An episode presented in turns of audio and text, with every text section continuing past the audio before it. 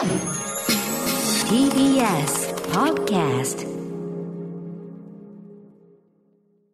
ここからは私、臼井ミトンが自由気ままにお届けする音楽コラム、ミュージックログ。今日はこんなテーマでお送りします。追悼、村上ポンタ秀一。先日非常に残念なニュースが入ってきました、日本を代表するドラマーである村上ポンタ秀一さんが視床出血という病気で70歳で亡くなられたということでですね、特にこの70年代以降の、俗に言うこのニューミュージックというんですかね、以降の日本の音楽っていうのは、この方のドラム抜きに語ることは不可能というくらい、もうレジェンド中のレジェンドです。例えば井上陽水さんだとか、山下達郎さん、吉田美奈子さん、矢沢永吉さんもそうですし、近年だと椎名林檎さんなんかの楽曲でも何曲か叩いていらっしゃいます。すか本当にもうキャンディーズから椎名林檎までという、もうすごい日本の音楽もありとあらゆる人の、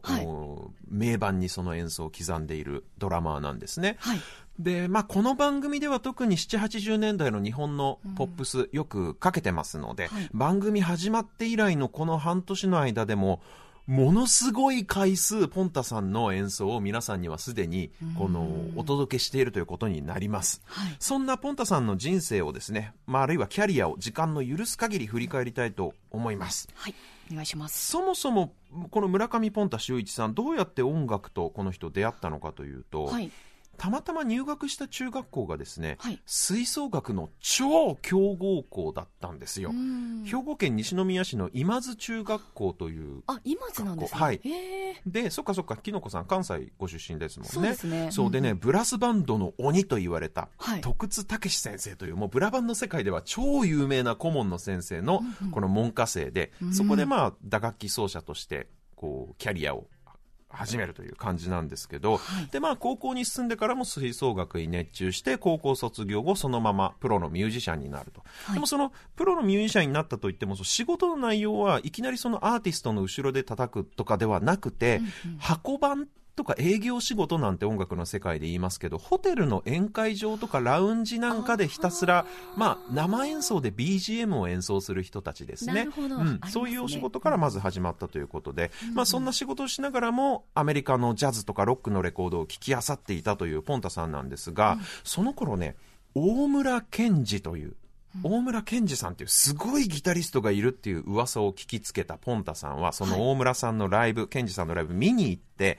俺はもう絶対にこいつと演奏したいと。うん。もう思うわけですよ。それでどうしたかというと、当時大村憲司さん、赤い鳥というフォークグループでギターを弾いてたんです。はいこの赤い鳥ってね、TBS ラジオのもう古参リスナーの方には、ヤングタウン東京というこの TBS ホールで生放送していた番組にレギレギュラーでね、出演していたということでも、お馴染みがある方もいらっしゃるかもしれませんけれども、このフォークグループの赤い鳥がドラマーを募集したんですよ。で、なるほど。オーディションがあったんで、うんはいもうお赤い鳥に入りたいっていうか、ギターの大村憲司さんとやりたいって言って、この赤い鳥のオーディションを受けに行って、見事に合格するという。で、そのバンドで一緒にやることになる大村健二さんとはもう生涯を通してソウルメイトになるわけなんですけれども、このポンタさんが加入した直後に赤い鳥というグループはアメリカでレコーディングしてアルバムを作るっていうことをするんですよ、たまたま。で、ポンタさんは自分は叩かないんだけど、アメリカでレコーディングするから、でも見学のために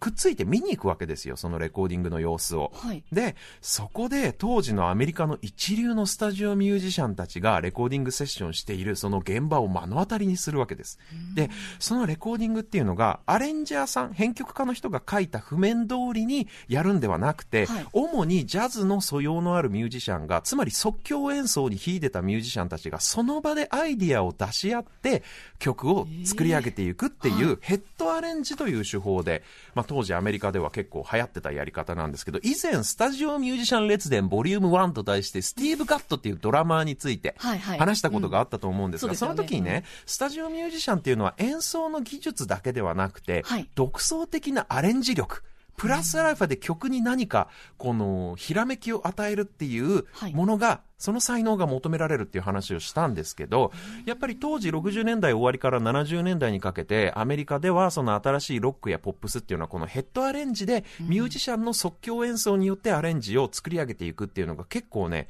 あの、レコーディングの現場では主流になっていたんですね。もう楽譜自体ないんですか？そう。だからもう簡単なコードチャートくらいしかなくて、自由にやっていいわけ、ミュージシャンが。え、じゃあそれは何回もこうやっていく中で何回も何回も同じ曲をいろいろああだこうだ言いながらはいやって、ここでこういうフレーズ入れたらどうかなとか、このコードこっちの方がいいんじゃない？ここのコードはえーとかって、面白い。そう話し合いながらやっていくって。でそうやってそのアイディア出し合いながら現場で一緒に曲を仕上げていくミュージシャンの名前っていうのは、はい。アメリカではアルバムジャケットの裏にちゃんとクレジットされてん。ある種そのミュージシャン一人一人もアーティストとしてちゃんとリスペクトされてたんですね。はい。ただ、片や当時の日本の商業音楽の世界では、まだまだ編曲家の先生がちゃんといて、その人が書いた譜面通りに演奏するっていう現場が多かったわけですよ。だから、スタジオミュージシャンっていうと、日本では、それと昔のアメリカでもそうですけど、編曲家の先生に雇われて、譜面通りに演奏する、まあ、伴奏する職人さんっていう認識が非常に強くて、匿名性が強いっていうか、ミュージシャンに個性なんかいらなかったわけですよ。譜面が一発で読めて、で、ミスタッチせずに上手に弾けさえすればそれでよかったわけ。ところが、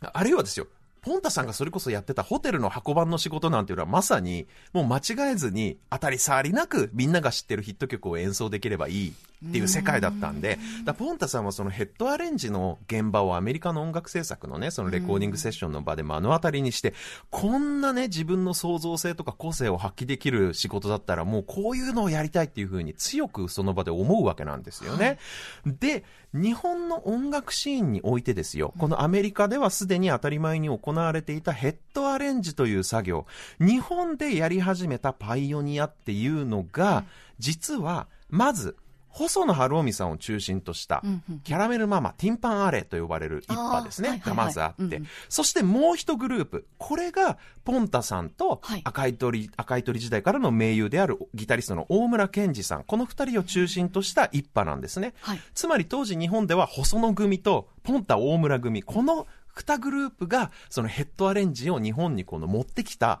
まあ、パイオニアっていうか先駆者だったわけなんですよ。で、この番組でよく僕が名前を口にする、はい林達夫さんっていうもう一人偉大なドラマーがいて、その林達夫さんっていうのは細野組の方のドラマーなんです。なるほど。でこの時代のはい日本の音楽のドラマーの二大巨頭っていう感じなんですよ。林達夫さんとポンタさんっていうのは。で、ちなみにポンタ組のミュージシャンとしては他にベースの高水さんっていう、まあ大仏さんっていうニックネームがついてるんですけど、はいえーそのベースの方、あるいはギターの松木常秀常秀さんなどですね、山下達郎さんとかの名盤でたくさん演奏してる人たち。この人たちがただ楽器が上手いだけにとどまらない、作編曲をも担うはい。クリエイティブなスタジオミュージシャン像っていうのを日本において生み出していったパイオニアの方々ということになるんですよ。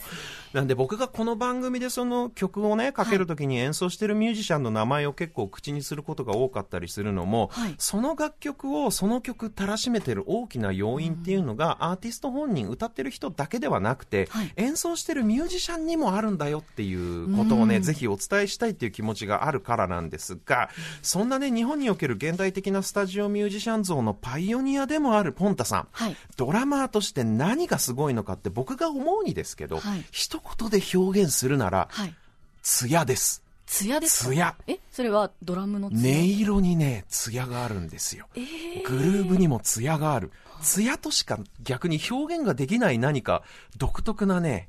なんか艶やかさがあるんですよ。え、音に艶ってどう音にいう艶感じなんですか？ね、もう艶としか言えない。ごめんなさい。もう口で説明するのが難しい。でね、この音の艶感って僕ね、実は7、80年代のそのアナログテープによる録音特有のサウンドだと思ってたんですけど、はい実際に生で演奏、ちっちゃなライブハウスでポンタさんの演奏を見るとね、本当にね、生音がもうね、超最上級のアナログテープで撮られたアナログレコーディングの音みたいなのをもう生で出してるわけ。もうこの人が出す音でもうすでにサウンドが完成されてたんだなっていう。それともう一つ、ポンタさん、これに、これだけは言いたいのがね、亡くなられる直前というか、まあ、はいコロナ直前ですよね、はいコロナになる前まで、年間すごい数のライブをしてたんですよ。日本全国、プロアマ問わず、いろんなミュージシャンと日夜セッションを続けていて、でも演奏するのが本当に好きな人だったんだろうなと。で、プロでね、特に大御所のミュージシャンってギャラが保証されるちゃんとしたお仕事以外では演奏しないという人も多いんですよ。うんまあ、つまりギャラも保証されないようなちっちゃな会場なんかで俺は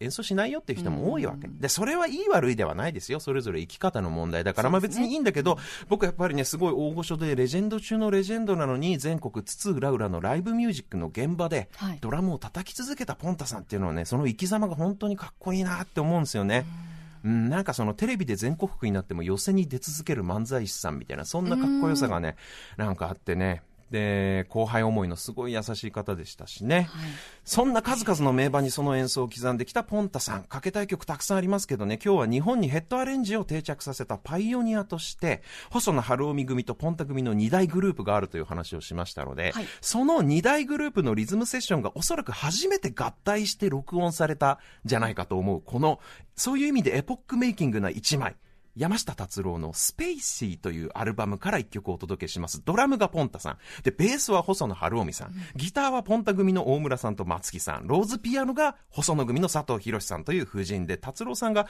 ポンタさんのドラムをイメージして書いたとおっしゃっているこの曲をお聴きください。まだ朝9時台ですが、この曲です。素敵な午後は。